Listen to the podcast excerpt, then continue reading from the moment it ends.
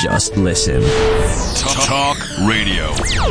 埼玉県中心にホットな話題をお伝えする番組「ひどり無線」あなたの頭に郷土愛の電波ユンユン飛ばしますこの番組は全世界へ発信できるインターネットラジオなのにとってもローカルな埼玉県や川口市、東京都、練馬区などの郷土情報をお届けする番組です。もう配信日から計算すると、もうあれだね、1月も中盤に差し掛かってる頃か。この配信は確か1月17日だったと思います。そうだよね。はいなんでもう2014年がもうね、もう本格的にスタートした時期、と言っても過言ではない。はい。もう本格的にスタートしてるよ、1月1日から。まあそうなんですけどね。はいでもまだそのお祭りムードってのはあるわけでしょああ、まあね。年の初めっていうのは、まあうん初売りもあれば。そうですでね。特に今年に関しては4、5と土日が被ってたもんだからさ、はい三が日だけじゃなくて4、5まで多分休みを取ってる人も多いと思うんだよね。うん、多いらしいね。そう、だから、そういうので見れば、まだまだ2014年は始まったばっかりではないかと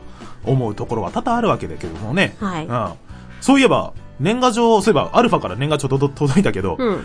俺、あの、今年の年賀状、そんな俺、今年自分から送らなかったから、うんあんま来なかったんだけど、うん。あの、年賀状でね、まあもちろん俺、あの、中田優信宛てで来ると届かないから、本名で届いたんだけど、うん。間違ってた名前。いや違う、アルファからじゃないんだよ。もう別のやつから来たの。はいしたら、あの、俺の本名はちょっとここじゃ言えないけど、うんあの、ど、東京都練馬区どこどこ、中田 G 優心様って書いてあって、G ってなんやねん失礼やろと思って。 なんだそのミドルネームって思って。G から始まるミドルネームってなんだと。ジェネラルか。 もうびっくりしたぞ、お前届いた時。むしろ届くのかよ、と思って。届くんだよ。意外と届く 。よお多うお分、うユーシンさんでも届くよ。おすまあ、まず名字ちげえからさ。あ、まあね。そこで、そいつから去年も来てるの。その時はもう、み、中爺様で来てたから、 あの、名前変えるとね、俺来た瞬間、届いたことにですよ。びっくりしたけど、それ以上にちゃんとした名前で送ってこいよと思った時があったわけ。名前知ってんだよね知っ。てる知ってる。知ってるからこそ送ってきたんだよ。そっかわもうね、あの、ちょっとあの今度会って、あの、芝居ておきますので。 でもね、私もね、そういうのいつあったよ。あった。うん。あ、の、ミカ、ミカっていうんですよね。昔懐かしの。昔懐かしったら失礼だな。あのね、うんあの、私の名字うん。で、普通名前続くじゃうんん。じゃなくて、私の名字、ひどり様って書いてあ って。まあ、届くわな。まあ、届くわな。あのねね、年賀状からネタを送られてくると思いませ んでした。でもね、そいつから帰ってきた時のその文面が、あの手作りで多分作った芋版なんだろうね。ああ、手が込んでるすねげ。あの、馬年だったよね。うん馬の、あの、もう、はがき全体のサイズの馬の芋版で押されてあすごい届いねた。うんそれがすげへえー、おお面白かった。芋版じゃなくて、それ、はがきサイズっていうと、もしかしたら、んえっと、消しゴム版じゃないああ、かもしんないね。でもすっげえ手作り感が出てて面白かったですよ。へうんーもうプリントごっことかもなくなっちゃいましたからなくね。なったねー。うんあれ、今も、あの、皆さんが、もしプリントごっこの、んあの、いろいろな器具を持ってるうん人がいるじゃないですか。いるいる。その手持ちのものがなくなったらもうおしまいだからね。そうね。使えなくなっちゃ。そううそうそう。で、今もうね、あの、ないもんね。うんあの、パーツの生産自体が終わったんだっけそうそう。だからね、もうプリントごっことか、多分家にはね、まだあると思うんだけど、うん多分もう使えないな。そうだいね。や悲しいね。あーそういう、えー、そういうね、昔懐かしの商品とかもね、 なんかいろいろと取り上げられるようなことが今後あればいいなと、個人的には思そいうまだすけど。ね。あれれで T シャツとか作れるんだよね。うん、 じゃあそろそろ始めましょうか。はいはい。それでは本日のラインナップです。川口アート朗読朗読者 in 川口夢、プラス、メーテル。夢ーテル商店街。はい。では、ひどり無線第85回レッツチューン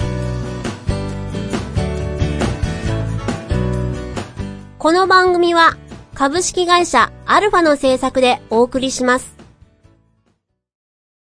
ねえねえ、映画見に行かね。この前も言ったじゃん別のとこがいいそんな彼女の無理難題に直面しているあなた劇場へ遊びに来ませんか劇場が分かりづらくたって、有名な人が出てこなくたって、大きくなくたってやっていることは同じですそんな小さな劇場の中身を、変曲トークで紹介しちゃいます僭越ながら番組内容を変更して、白が演劇情報をお送りします各週水曜日、ポッドキャストで配信中お芝居、一回見てみない Try to the next stage. Alpha. それでは本日のファーストチューンです。川口アート朗読朗読者 in 川口。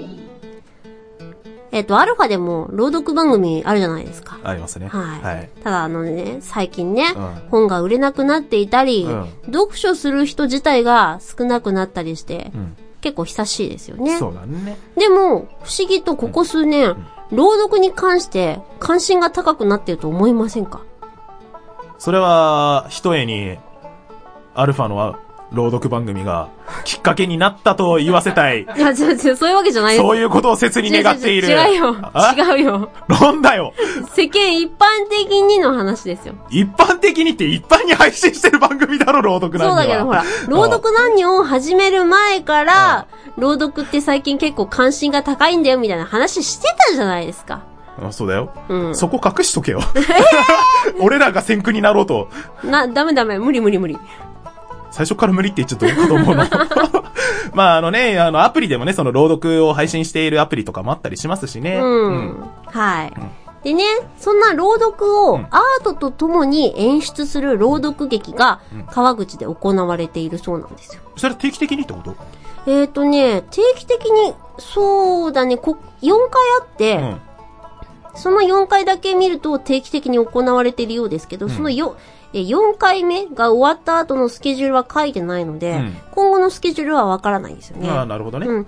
ただ、あの、昨年11月に2回あって、で、今年1月18日に川口市内の地蔵院というところであって、その次、2月22日に埼玉高速鉄道近く、うん高速鉄道の川口元郷駅近くにある旧田中家住宅で行われる。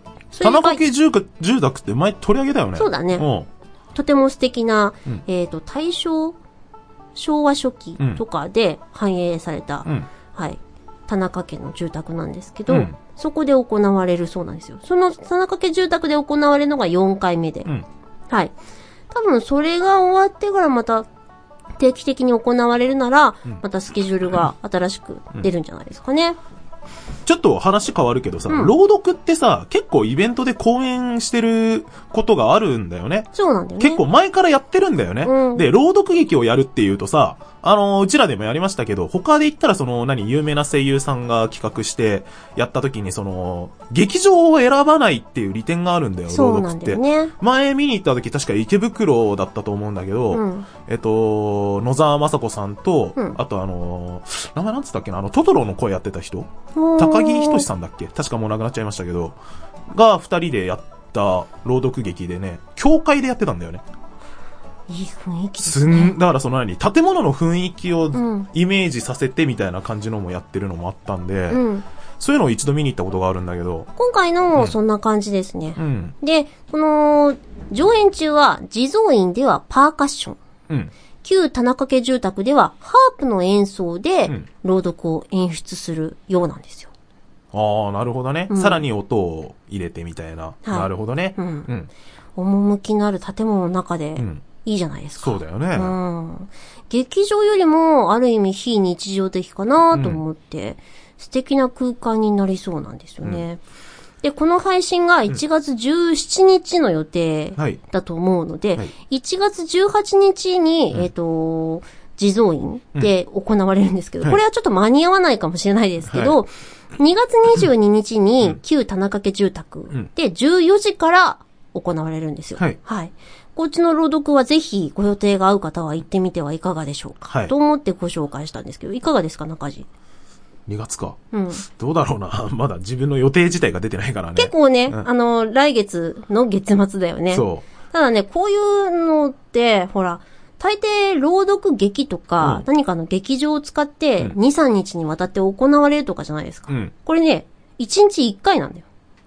ああ、なるほどね。うん。うん。複数上演しないから、なかなか予定が噛み合わないと難しいなと思って、はい結構先々にちょっとお知らせしようかなと思ってなるほ出どしたんねで。すよね。ちなみにまあ、アルファもそのさっき取り上げました、朗読何によっていう番組があるじゃないですか。はい私は、あの、書き手として、うんで、朗読者としてひどりさんも参加している番組ですけれども、そうですねそういうのをさ、企画して、要は配信している、さ、立場にいる関係上、やっぱ、どういうことを企画してやっているのかって気にはなるよね。うん。あの、制作者側として考えると、どういうことをやってるのかっていうのは気にはなる。うんただ実際あの、見に来る人たちとかはそういうのを関係なく本当にどういうのが聞けるのかなとかっていうさ、イメージとかもあるだろうから、うんまあ、多分視点は違うだろうけど、俺はそういうので、そういう点で言うとすごく気になってはいる。確 かうん。に。うん。いやー、朗読何にもね、もうなんだかんだ1年過ぎましたから。そう ですねうん左無線と合わせて、朗読何にもね、はいどんどんどんどん前に進めるようにしていきたいなと思ってはいるんですけれども。あ、はいちなみにね、旧田中家住宅で行われる、はいその上演の、んえー、題材は、うん川端康成はい。ですね。そっか。はい。で、これね、あの、んえ演者さん、読む人一人、演出家さん一人みたいなね、うん。あの、こう、なんマンツーマンそうみたいそうなそう。感じなんだ。うん。あ、面白そうだな。こう、なん、なんていうの、緊迫した状況みたいな感じするじゃないですか。あー、もうあのなんか張、り詰めた中で行われる。まあ、その点で多分イメージするのは多分ね、あの、机の上に乗っている灰皿が頭に飛んでくると か、そういうのをイメージされる人も多いと思うんですけれども、はい、蜷川さん から。うん。そういう感じの、でも緊迫したというかね、どんどんどんどんね、こう、一つに没入していく感覚が味わえる、そうそうそううんはい、空気を多分イメージできますけれども、はい。そうですね。ぜひ、あの、非日常的なものを皆さんに感じていただきたいですね。はい。それは、料金とかは、あ、あのね、旧田中家住宅に限っては、あの、入館料200円がかかるそうなんですよ。はいはいはい他にね。うんあと、やっぱりご予約された方がいいかもしれないですね。やっぱね、席には多分限りはあるでしょうからね。はいはいあーその他に関しては、やっぱりその、公式サイトをご覧になっていただいた方がい、わかりやすいかと思いはいま。す。では、配信ページにね、あの、そういう、えーリンクはい貼っておきましょうね。はいということで、ぜひ、えー、気になったリスナーさん、ぜひチェックしてみてください。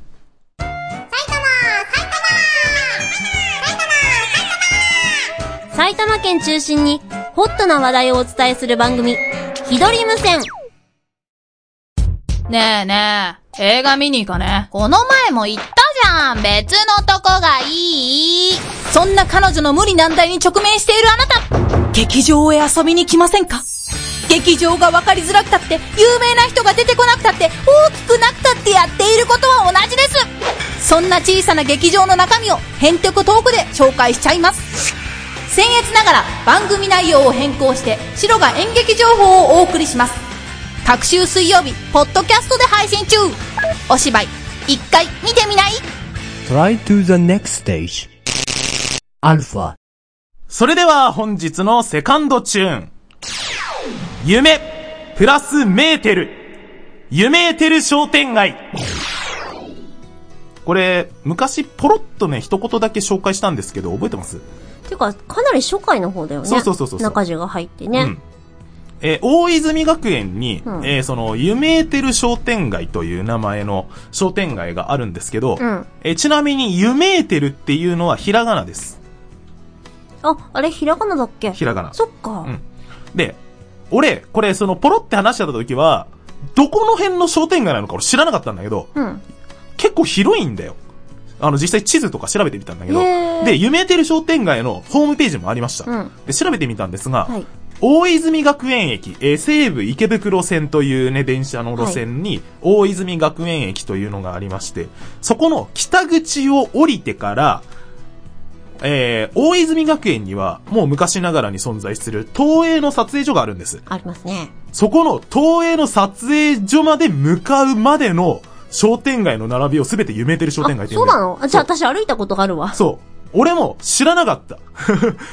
で、多分だから、俺多分目につかなかっただけで、多分そこら辺の商店街見てれば、その、ユメーテルっていうね、あの、ユメーテルちゃんっていうキャラクターがいるんだけど、はいはうん多分あったと思う。うん。多分ね、多分そこら辺にね、至るところにユメーテルちゃんのね、多分ね、なんか見えるようなキャラクター表示があったとああ思うんー、だてかよね。、商店街だと街路灯とかになんかこう、なんとか商店街とかそう書いそうてあるよね。そう、多分そこにあったんだと思うの。あー俺多分ね、その時ね、上を見上げてなかったんだろうね。ちょっと上を向いて歩こうよ俺。最近ね、下を向いて歩くことがね、常になってる。そんなこう暗い話は置いといて。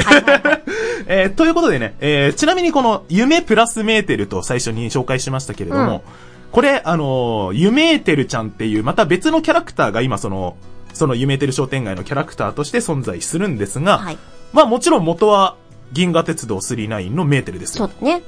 そのメーテルは公式で、もちろんあの作者の松本零士さんが提供してくれたキャラクターなんですよね。うん。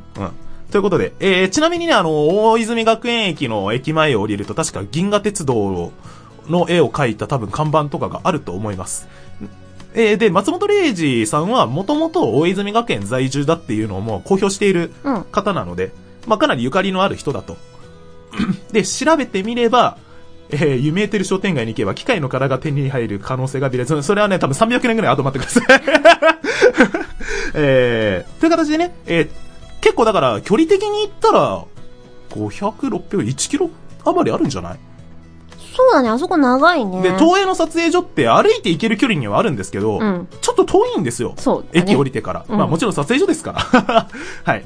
えー、ちなみに、その、その中で、その、大泉学園の北口から東映撮影所に向かうまでのその道にある商店街の中で、えー、約170店舗余りの商店が、まあ要は加盟していると。うん。なので、えー、ジャンルにとらわれない業種のお店が、まあたくさんあるわけですよ。そうだね、うんいろんなお店あったね、あそそうこ。そうそう。で、以前紹介した時にも、その、ユメーテル商店街の、ええまあ、商工会議所かなんかに、まあ、加盟してるかどうかは知らないけど、うんその、ユメーテル商店街にあるお店を何個か紹介してるんです。はい。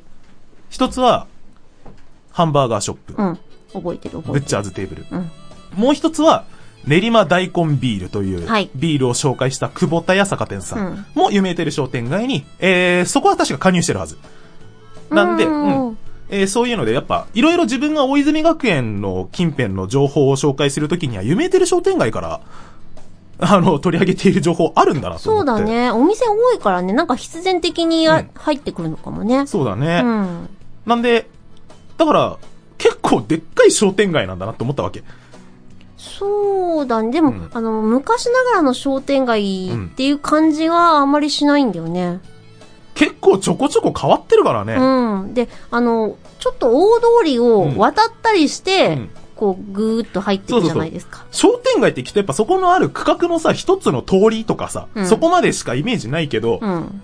そこまで規模を大きく取る商店街って俺他に知らないんだよね。あるとしたらどこ新宿とか、規模大き、え、阿佐ヶ谷阿佐ヶ谷もそうか。うん。なんだけど、えーっと、なんで、実際どこからどこまで商店街なのって言われると、俺にもちょっとわからないぐらい結構広い範囲で商店街として多分区画されてると思うんだよね。うん。だからどこで何がおすすめですって言っても170店舗余りある んで、あの、ここで説明しきれません。多分早口そうだで、ね早口で言ったら噛むし俺。いやー、聞きたいなー いやいやいやいや、全然あの、 まとめてないですから。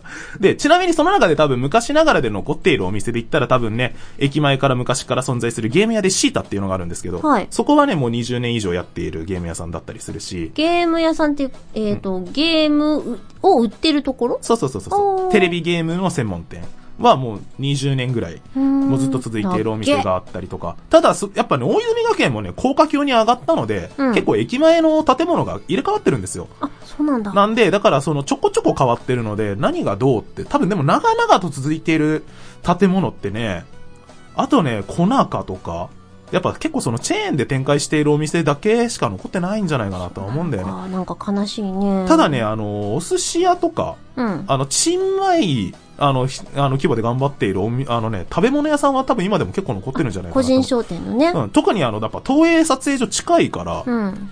東映撮影所の撮影が終わった、そのね、有名な役者さんとかが、その何、ちょっとした、あの、時間潰しに食べに来るなんかそのお店とかもあるらしいの。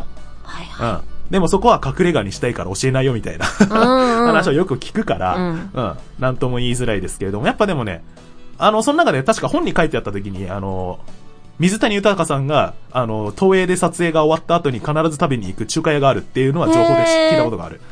どこかはちょっと俺には分からなかったけど、あー行ったことないけど、うん。中華屋も多そうだね。多いね。あっつがね、食い物屋がね、息長い。あそこ。人多そうだしね。そうそうそうそうそう。で、特に、大泉学園って、うん。その、東映撮影所まで来れば、と撮影所の真向かいにう、ん。オズっていうでっかいデパートがあるんです。うん。そこ本当俺がだってもう生まれた頃からあるデパートだから。あ、そんな古いんだね。なんないんだよ。へえ。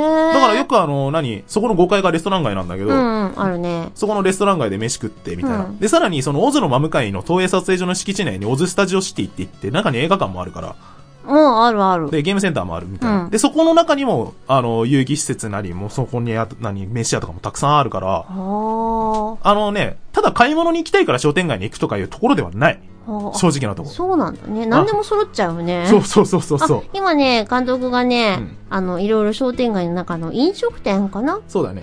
出してくれてるけど、あ本当にいろいろあるめっね。ちゃあるよ。うんへえ。はい。えーこれ、しかも今、あのーこういうのでいっぱい加盟しているお店がたくさんありますので、もうね、何が、もう気になるんだったら、来てとしか言いようがない です。商店街歩くの楽しいよね。うんで、あの、買い物する以外にも、あの、確か駅前に、あの、確かお寺さんとかもあるって、だから自然がね、結構残ってるんです。なんで、あの、じ、実際なんかそのね、散歩がてらに来るっていう感じですけど、ちなみにあの、オズスタジオとかに、あの、有料駐車場もあるから、普通に車で来れるから、行こうと思えば、電車使わずにも。確かに。だからもうぜひぜひ、あの、遊びに来るという点で一度大泉学園をね、一度チョイスしていただいて、で、ちなみにあの、東映撮影所のさらに真向かいに、あの、東映アニメーションがあるんですけど、はい東映アニメーションの中では無料で、えー中であのね、アニメーションギャラリーっていう、東映のアニメの歴史を見る、はい博物館前中地行ったね行きました。すあの、入場無料なんで、ぜひそういうところでもね、でアニメの歴史を知るためにも練馬区は、えー情報の宝庫でありますので、ぜひぜひそういうところもチェックしていただければと思います。練馬練馬練馬馬練馬練馬の情報もお伝えするよ。ひどり無線。パーソナリティの島岡です。塩田です。えーこの番組はですね、うんうん俺らと言っておりますが、はいはいまあ、主に彼にとって聞かれ損なことをどんどん垂れ流していきたいと思あ、っております。彼って僕かなはいもしかして。うん。そうですね、僕が本気になれば、ものの数秒で君はもう東京にいられなくなるあー痛いまだもうちょっと痛いけど、時間を見れなかったぞ、俺。測らなあかんからね。俺ら聞かれ損毎週月曜日配信 Try to the next stage. Alpha.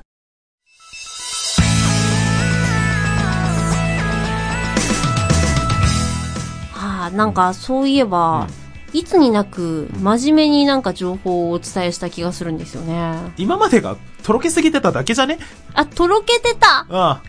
脳みそ溶けてる二人だからさ。マジで、はいいやいやあー柔らかい発想っているからさ。あ、でも、うんあの、私的には真面目だったんだよ。今までも、そうそうそう、真面目だった。これまでも、そう。今後は。今後も真面目だけど、ほら、なんだ、情報の中身うんが、今回はちょっと、ほら、一般的に真面目な感じかなって。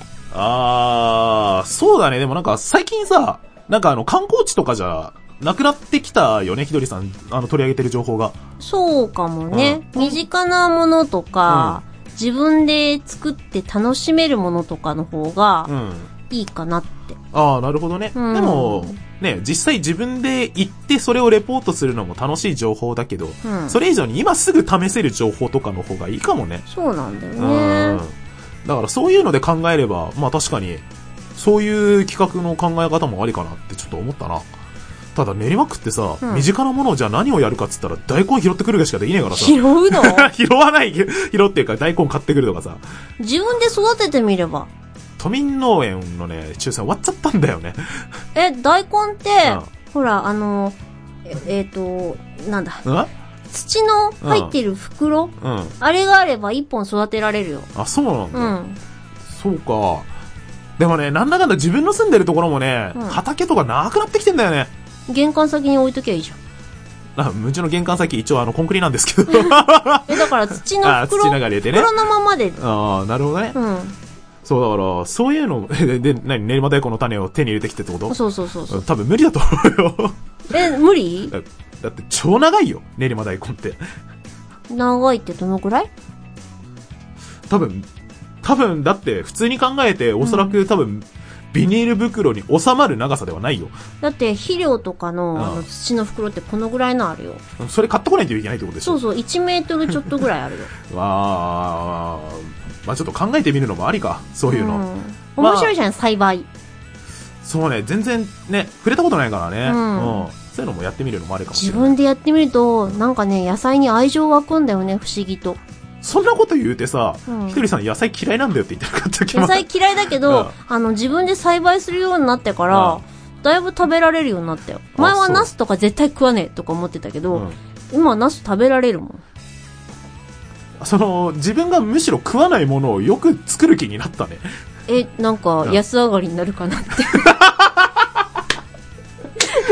食卓安上がりになるかなってさ、うん。思うじゃん。うんえー次回以降もね、多分こんな感 じで、えー皆様のね、あの、懐に事情に優しい情報があるかもしれないのそで、うそうそうそうはいはぜひぜひ、あの、ひどり無線今後もチェックいただければはい。と思います。プラはいネタリウムを400円で見られたりとかね。はい、そうそうそうそうそう。まあ、ぜひぜそうひいうねそういう情報があるのでね、はいずっと、ずっとっつうかね、もう、 時間があるときはいつでも聞きますから、はいぜひぜひ、ひどり無線もチェックしてください。よろしくお願いいたしよまろすしく。お願いいたします無理やりだな、はい この番組はポッドキャストで配信しております。番組で取り上げてほしいイベントなどがありましたら、番組公式サイトのお便りからメールフォームで送れますので、ぜひご利用ください。それか、埼玉アットマーク、アルファハイフンレディオドットコムまでお願いします。はいまたは、私か中地のツイッターのアカウントまで直接お願いいたします。はい。お待ちしております。お待ちしております。ではまた次回、第86回でお会いいたしましょう。お相手は一人と、永田優心でした。